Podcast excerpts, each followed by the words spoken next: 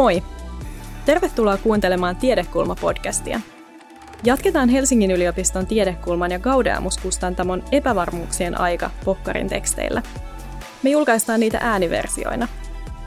Alkuvuonna 2023 julkaistussa kirjassa tutkijat tarkastelee Ukrainassa käynnissä olevan sodan taustoja ja seurauksia eri näkökulmista.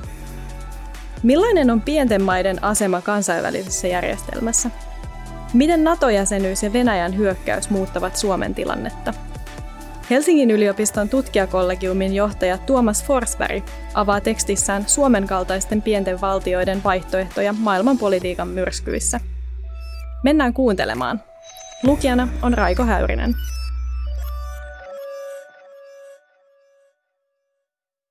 Presidentti J.K. Paasikivi pohti usein pienten valtioiden asemaa kansainvälisessä järjestelmässä. Hänen mukaansa pienten valtioiden kohtalo ei ollut helppo. Hän katsoi suurvaltojen ajavan omaa etuaan kansainvälisestä oikeudesta tai moraalista välittämättä. Pessimistinä hän ei uskonut oikeudenmukaisuuden toteutuvan. Hän ajatteli samaan tapaan kuin kreikkalainen historiaitsija Tukydides, jonka Peloponnesolaissota teoksen hän oli lukenut ja saattoi siitä siteerata tunnettua kohtaa, jonka mukaan vahvat tekevät mitä tahtovat ja heikot kärsivät, minkä joutuvat kärsimään. Venäjän hyökättyä Ukrainaan helmikuussa 2022 Paasikiven opetukset ovat monien mielestä tulleet jälleen ajankohtaisiksi. Suomalaiset näkivät aggression talvisodan kaltaisena provosoimattomana hyökkäyksenä pienempää, rauhanomaista naapurimaata vastaan. Paasikiven mukaan talvisota olisi voinut olla vältettävissä, mutta myöntyvyyspolitiikalla on silti rajansa, jos se ei tuota tuloksia nopeasti, se ei ole kestävää pidemmän päälle. Mitä Paasikivi nyt vuonna 2022 kirjoittaisi päiväkirjaansa?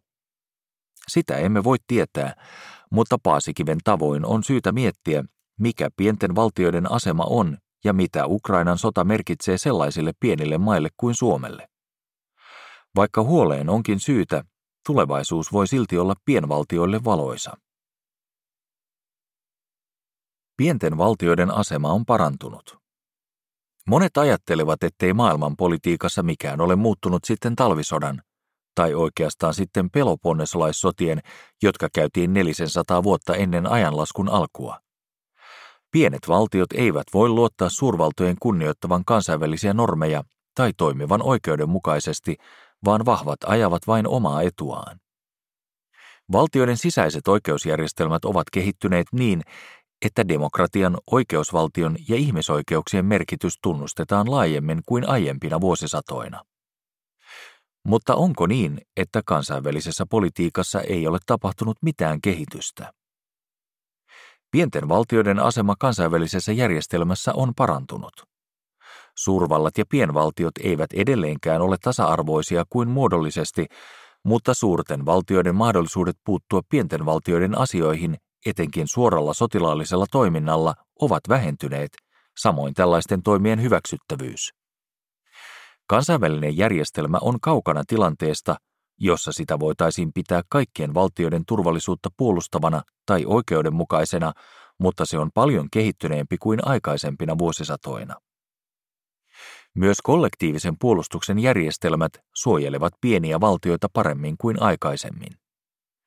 Liittokuntia on muodostettu kautta vuosisatojen, mutta yleensä ne ovat olleet hallitsijoiden välisiä sopimuksia, jotka on ollut helppo irtisanoa tai joita on voinut jättää noudattamatta. Kun hallitsija tai poliittinen asetelma on muuttunut, liittosopimuksella on ollut vain vähän arvoa. Edelleenkin on olemassa keskinäisiä puolustussopimuksia, joiden merkitys voi käytännössä tai varsinkin sotatilanteessa olla hyvin vähäinen.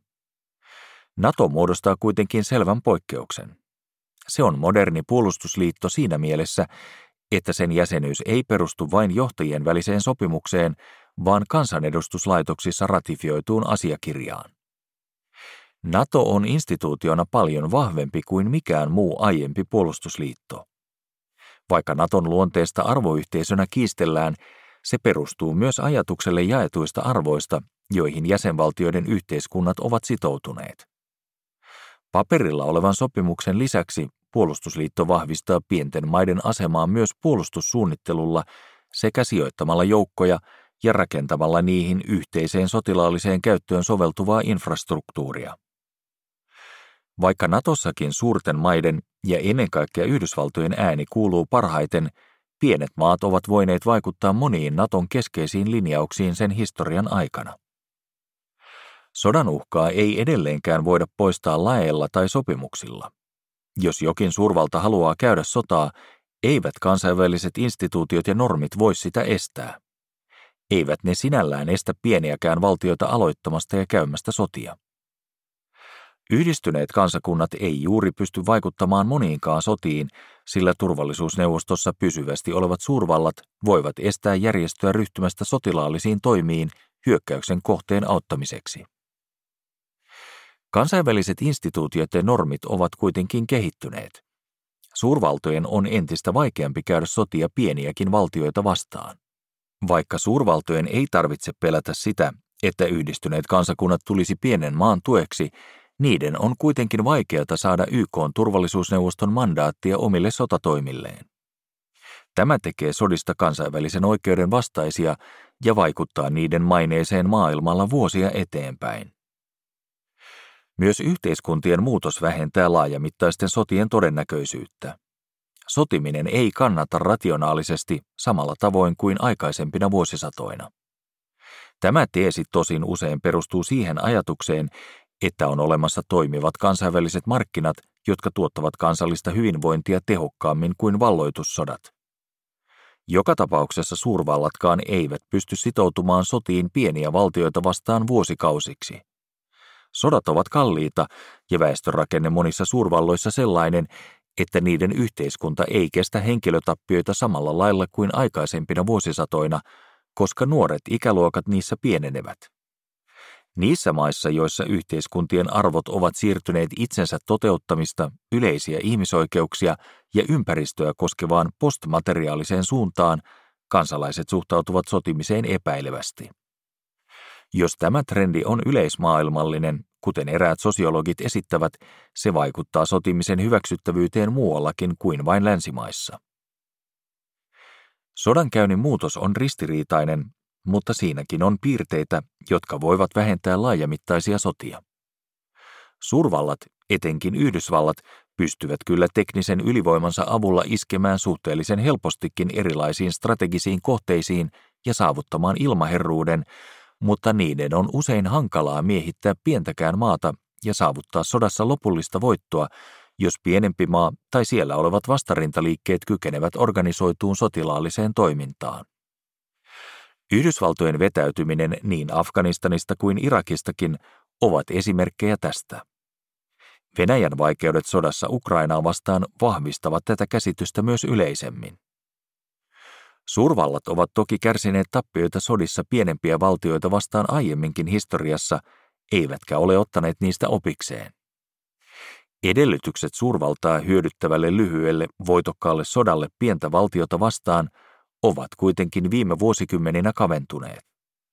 Vaikka opetukset suurvaltojen epäonnistuneista tai ainakin pitkittyneistä ja tavoitteistaan jääneistä sotaretkistä pienempiä valtioita vastaan voidaan toisinaan unohtaa, niitä ei voida pyyhkiä kokonaan pois. Pienten valtioiden strategiat Miten pienet valtiot voivat parantaa omaa asemaansa ja vahvistaa turvallisuuttaan etenkin sotilaallisia uhkia ajatellen? Ne voivat tehdä erilaisia strategisia valintoja. Ajatellaan, että pientä valtiota aseellisella mahdillaan pelottelevat isommat valtiot ovat kuin lännen elokuvien kliseinen rosvojoukko, joka uhkaa tavallisia kansalaisia. Rosvoilta voi suojautua, niitä voi yrittää saada lain piiriin, tai sitten niiden kanssa voi yrittää kaverata. Niiltä voi myös yrittää piiloutua. Tavallisin tapa olisi kai juosta rosvojoukkoa pakoon, mutta maantieteellisiin alueisiin sidottuina valtiot eivät oikein voi paeta toisiaan. Rosvoilta suojautuminen tarkoittaa perinteistä voimatasapainopolitiikkaa. Joissakin tilanteissa pienet valtiot voivat kehittää sellaisen uskottavan puolustuskyvyn, että suuret valtiot eivät halua liian suurten tappioiden pelossa aloittaa sotaa. Tyypillisempää kuitenkin on, että pienet valtiot hakevat voimatasapainoa liittoutumalla toisten kanssa. Voimatasapainon tunnettuna ongelmana on se, että se voi itsessään kiihdyttää vastakkainasettelua ja johtaa lopulta sotilaallisen voiman käyttöön. Toisaalta sotilaallisen voiman käyttö on paljon todennäköisempää, jos sen käyttäjä tietää selviävänsä ilman suuria tappioita tai muita ongelmia. Voimankäyttö tasavahvojen osapuolien välillä on harvinaisempaa. Strategisena vaihtoehtona kaveraaminen tarkoittaa sellaista myöntyvyyspolitiikkaa, että suurvalta näkee jollakin tapaa hyötyvänsä tilanteesta ilman, että sen tarvitsisi käyttää aseellista voimaa pienvaltiota vastaan. Pienvaltio voi esimerkiksi solmien liittosuhteen suurvallan kanssa, jotta tämä näkisi pienvaltion palvelevan sen kansallisia etuja. Tällaisella politiikalla on omat riskinsä, mikäli myöntyvyydelle ei aseteta selkeitä rajoja. Jos taas suurvalta ei koe saavansa pienvaltion myöntyväisyydestä riittävää hyötyä, se voi pahimmillaan uhata aseellisella voimalla tai käyttää sitä saadakseen mitä haluaa. Valtioiden on vaikeata piiloutua kokonaan, sillä niiden on hoidettava kansainvälisiä suhteitaan monin eri tavoin. Ne voivat kuitenkin yrittää toimia tavalla, joka herättää mahdollisimman vähän suurvallan huomiota.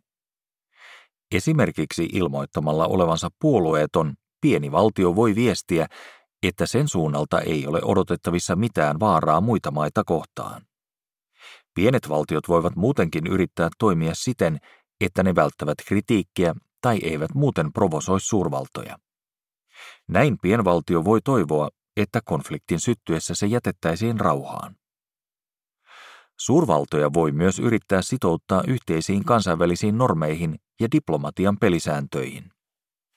Vaikka pienet valtiot eivät luonnollisesti yksin pysty saamaan tällaista aikaan, toimimalla osana aktiivista kansainvälistä yhteisöä, ne voivat yhdessä muiden kanssa muuttaa myös suurvaltojen toimintatapoja kansainvälisessä politiikassa. Puolueettomuuskaan ei välttämättä tarkoita piiloutumista, vaan maa voi toimia aktiivisesti sillanrakentajana suurvaltojen välillä tai vähintään tarjota hyviä palveluksiaan niille. Puolueeton maa ei kuitenkaan voi olla samaan aikaan edistämässä kansainvälisiä normeja ja toimia puolueettomasti konfliktissa, joka koskee tällaisten normien rikkomista. Näitä erilaisia strategisia vaihtoehtoja on soviteltu myös Ukrainalle. Olisiko puolueettomuus voinut olla toimiva ratkaisu ennen sotaa, ja voidaanko siihen enää palata? Vai olisiko voimatasapainoon perustuvaa vaihtoehtoa pitänyt edistää tarmokkaammin jo ennen sodan alkamista? Olisiko Ukraina voinut saavuttaa rauhan myöntyväisyydellä? Usein Ukrainasta keskusteltaessa on viitattu Suomeen. Suomen strategiat pienenä valtiona. Suomi on itsenäisen historiansa aikana soveltanut erilaisia strategioita välttyäkseen sodalta ja säilyttääkseen itsenäisyytensä. Myös kylmän sodan päättymisen jälkeen voidaan löytää piirteitä kaikista muista edellä mainituista strategioista paitsi myöntyvyyspolitiikasta. Tai miksei siitäkin, jos tarkastellaan suomalaista yhteiskuntaa laajemmin. Ulko- ja turvallisuuspolitiikassa myöntyvyyspolitiikka kuitenkin päättyi, kun Neuvostoliiton kanssa vuonna 1948 solmitusta ystävyys-, yhteistoiminta- ja avunantosopimuksesta luovuttiin vuonna 1992, vaikka ystävyyssuhteista toki puhuttiin tämänkin jälkeen. Suomi on pitänyt huolta omasta puolustuksestaan. Se ei lakkauttanut yleistä asevelvollisuutta, vaan valmistautui torjumaan hyvin samantyyppisiä hyökkäyksiä kuin se, jonka Venäjä on pyrkinyt toteuttamaan Ukrainassa. Suomi on välttänyt suurvaltojen, etenkin Venäjän provosoimista. Se on pyrkinyt sitomaan Venäjää yhteisiin normeihin ja taloudelliseen keskinäisriippuvuuteen. Ukrainan sotaa edeltäneessä kiristyneessä tilanteessa Suomella ei kuitenkaan ollut edellytyksiä toimia välittäjänä Venäjän ja Ukrainan tai Venäjän ja Naton välisissä kiistoissa. Venäjä ei enää halunnut sitoutua yhteisesti sovittuihin normeihin ja se piti keskinäisriippuvuutta pikemminkin lännen riippuvuutena Venäjästä. Suomi pidättäytyi pitkään hakemasta NATO-jäsenyyttä paljolti siksi, että se halusi ylläpitää hyviä suhteita Venäjään, jonka se pelkäsi hermostuvan naapurinsa jäsenyydestä läntisessä puolustusliitossa. Venäjän hyökättyä Ukrainaan helmikuussa 2022 Suomen näkemys Natosta kuitenkin muuttui. Enää ei voitu uskoa siihen, että olisi mahdollista pitää yllä hyviä suhteita Venäjään, vaikka Naton jäsenyyttä ei haettaisikaan. NATO-jäsenyyden avulla pyrittiin entisestään nostamaan Venäjän kynnystä hyökätä Suomeen. Suomessa ajateltiin, että yksi syy Venäjän hyökkäykselle Ukrainaan oli vaikutelma maan heikkoudesta ja lännen sille antaman tuen vähäisyydestä. Venäjä arveli, että hyökkäys voitaisiin toteuttaa nopeasti ja voitokkaasti. Voimatasapainostrategian vahvistuminen Suomessa oli siten seurausta Venäjän hyökkäyksestä. Suomessa nähtiin, että Vladimir Putin ja muu Venäjän valtaeliitti yleensäkin kunnioittaa valtaa enemmän kuin normeja ja pikemminkin halveksuu kuin säälii heikkoutta. Suomen oman kansallisen puolustuksen uskottiin jo nostavan hyökkäyksen kynnystä. Kun Venäjän kyky ymmärtää voimatasapaino oikeassa suhteessa ja nähdä sotilaallisen voimankäytön riskit näytti Ukrainan sodan valossa heikentyneen, NATO-jäsenyyden ajateltiin lisäävän vakautta. Toisaalta pelättiin Putinin rankaisevan niitä, jotka ovat pettäneet hänen luottamuksensa. Kun Venäjän asevoimat olivat kiinni Ukrainassa, tätä riskiä ei kuitenkaan pidetty enää kovin suurena. Päätös hakea NATO-jäsenyyttä tehtiin Suomessa hämmästyttävän nopeasti ja yksimielisesti. Suomen valttina itsenäisyyden ajan alun jälkeen on ollut pienen valtion yksituumaisuus ja ketteryys turvallisuuspoliittisissa ratkaisuissa. Kun suuntaa on vaihdettu, uuden linjan taakse on saatu vahva kansallinen konsensus. Hintana on toki ollut se, että kriittisen keskustelun käyminen ennen ratkaisua on usein koettu tarpeettomana veneen keikuttamisena ja pelätty sen kyseenalaistavan valitun suunnan myös muiden silmissä. Suomi Ukrainan sodan jälkeen. Miten Ukrainan sota ja NATO-jäsenyys muuttavat Suomea? Ukrainan sodan lopputulosta emme vielä tiedä, mutta mikäli valta ei Venäjällä vaihdu, vastakkainasettelu Venäjän ja lännen välillä tulee jatkumaan syvänä vuosikausia. NATO-jäsenyys ei sinänsä muuta Suomen asemaa kovinkaan paljon. NATO-jäsenyyden tavoitteena on vakaus, ei muutos. EU-jäsenyyteen verrattuna NATO-jäsenyys vaikuttaa paljon vähemmän kansalaisten arkeen. Sotilaallisesta näkökulmasta Venäjä katsoi Suomen kuuluvan länteen jo ennen NATO-hakemusta. Venäjän sotilaallisissa strategioissa ei siten aiemminkaan laskettu sen varaan, että Suomi olisi ollut puolueeton, jos Naton ja Venäjän välit olisivat kiristyneet, tai varsinkaan jos niiden välille olisi syttynyt sota. Venäjän reaktio Suomen toimiin on sen omien lausuntojen mukaan nyt enemmän kiinni siitä, minkälaista Naton infrastruktuuria Suomeen tulee kuin jäsenyydestä sinänsä.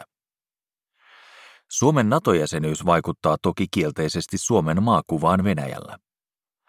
Suomesta tuli kuitenkin Venäjän kannalta epäystävällinen valtio jo sen vuoksi, että Suomi oli mukana Venäjään kohdistetuissa läntisissä sanktioissa jo vuonna 2014. Venäjän joukkotiedotusvälineissä Suomea mustamaalaavien uutisten ja kommenttien määrä selvästi lisääntyi, kun hyökkäys Ukrainaan vuonna 2022 alkoi. Suomen maakuva ei kuitenkaan kädenkäänteessä muutu venäläisten silmissä täysin negatiiviseksi. Suomi on nauttinut kokoaan suurempaa arvostusta Venäjällä historiallisen taustan vuoksi, mutta yleisesti pienten maiden suvereenisuutta ja omaa tahtoa ei Venäjällä kunnolla kunnioiteta. Suomenkin asemaan kohdistuu uusia geopoliittisia riskejä, kun Venäjä ottaa historiallista etäisyyttä Neuvostoliittoon ja sen ensimmäiseen johtajan Leniniin, joka tunnusti Suomen itsenäisyyden. Venäjä valikoikin Neuvostoliiton historiasta vain omaan suurvaltatarinaansa sopivia elementtejä, samalla kun sen tärkeimpänä samastumiskohteena on tsaarien aika. Ensisijassa Venäjän kipuilu omien rajojensa kanssa liittyy kuitenkin Neuvostoliiton hajoamiseen ja venäläisten vähemmistöjen jäämiseen sen rajojen ulkopuolelle. Se, miten Venäjän kansallista identiteettiä rakennetaan, on Ukrainan sodan seurauksena veden jakajalla. On mahdollista, että Venäjän tulevat johtajat eivät enää pidä alueiden laajentamista mielekkäänä tavoitteena. Optimistisesti voidaankin ajatella, että myös Naton jäsenenä Suomen on mahdollista vaalia ja kehittää hyviä suhteita Venäjän kanssa. Esimerkiksi Norja on kyennyt pitämään yllä varsin normaaleja ja joissakin asiakysymyksissä jopa aika läheisiä suhteita Venäjään viime aikoihin asti. Norjan tapa toimia Natossa on ollut pidättyväinen, sillä se ei ole halunnut alueelleen Naton pysyviä tukikohtia eikä sotaharjoituksia lähelle Venäjän rajaa. Norja ei myöskään salli ydinaseiden sijoittamista alueelleen. Sen sijaan Norjassa on Yhdysvaltojen asevoimien varastoja ja infrastruktuuria avun vastaanottamiseksi, ja siellä on järjestetty isojakin Naton sotaharjoituksia kauempana Venäjän rajasta. Norja on ollut myös aktiivinen rauhanvälittäjä erilaisissa konflikteissa ympäri maailman. Naton jäsenenä Suomen on pohdittava, onko sen politiikka Natossa enemmän Norjan vai Baltian maiden kaltaista. Baltian maat tavoittelevat aktiivisesti Naton tukikohtia alueilleen. Niiden mielestä vain riittävän vahva yhteinen pelote voi pitää Venäjän aloillaan. Ne myös uskovat enemmän Venäjän eristämiseen kuin yhteistyöhön sen kanssa. Monien mielestä Suomen NATO-jäsenyyden pitäisi noudattaa pohjoismaista suuntausta. Sen pohjalta Suomen tulisi toimia Natossa Norjan tavoin ja yrittää siten estää sotilaallisten jännitteiden lisääntyminen Pohjois-Euroopassa. Naton ja Venäjän välinen yhteistyö olisi siis mahdollista joskus tulevaisuudessa, kun Ukrainan sota on ohi ja Venäjän johto ei enää pidä NATOa vihollisenaan. Toisten mielestä taas Suomi on asemaltaan ja intresseiltään lähempänä Baltian maita ja muita reunavaltioita, kuten Puolaa. Suomen tulisi olla vähemmän sinisilmäinen suhtautumisessaan Venäjään kuin kylmän sodan jälkeen. Esimerkiksi syksyn 2022 keskustelussa venäläisten turistiviisumien myöntämisen lopettamisesta Suomen vertaisryhmäksi muodostuivat Pohjoismaita selvemmin juuri reunavaltiot. Todennäköisesti Suomen politiikka Natossa on jonkinlainen hybridi pohjoismaista ja baltialaista suuntausta. kohti maailmanvaltion ja pienvaltioiden aikakautta. Pienvaltioiden asema kansainvälisessä politiikassa näyttää Ukrainan sodan valossa turvattomammalta kuin aikaisemmin. Venäjän aloittama hyökkäyssota Ukrainassa ei kuitenkaan välttämättä ennakoi uuden, synkemmän aikakauden alkua. Ukrainan sota ei kenties olekaan 2000-luvun ensimmäinen täysimittainen sota Euroopassa, vaan pitkän 1900-luvun viimeinen. Sodan pontimena ei ole ollut tulevaisuus, vaan menneisyys. Kremlin johtajien ja kansankin vaikeudet päästä jo kolme vuosikymmentä aiemmin toteutuneen Neuvostoliiton hajoamisen yli. Monet pienet maat ovat pärjänneet maailmanhistoriassa hyvin, ja niiden asema on parantunut vuosisatojen aikana. Useimmat maailman onnellisimmista ja vähiten korruptoituneista maista, kuten Suomi, ovat juuri pieniä valtioita. Pienvaltioita ei maailmanpolitiikassa aina ole pidetty edistyksellisinä. Paasikivi tunsi hyvin 1800-luvun saksalaisen historioitsijan Heinrich von Treitschken näkemyksen, jonka mukaan pienvaltioiden olemukseen kuuluu naurettavuus ja narrimaisuus, sillä ne yrittävät esittää jotakin, mitä ne eivät ole. Pienvaltiot nähtiin tuona aikana nurkkakuntaisina ja usein eräänlaisina historian oikkuina.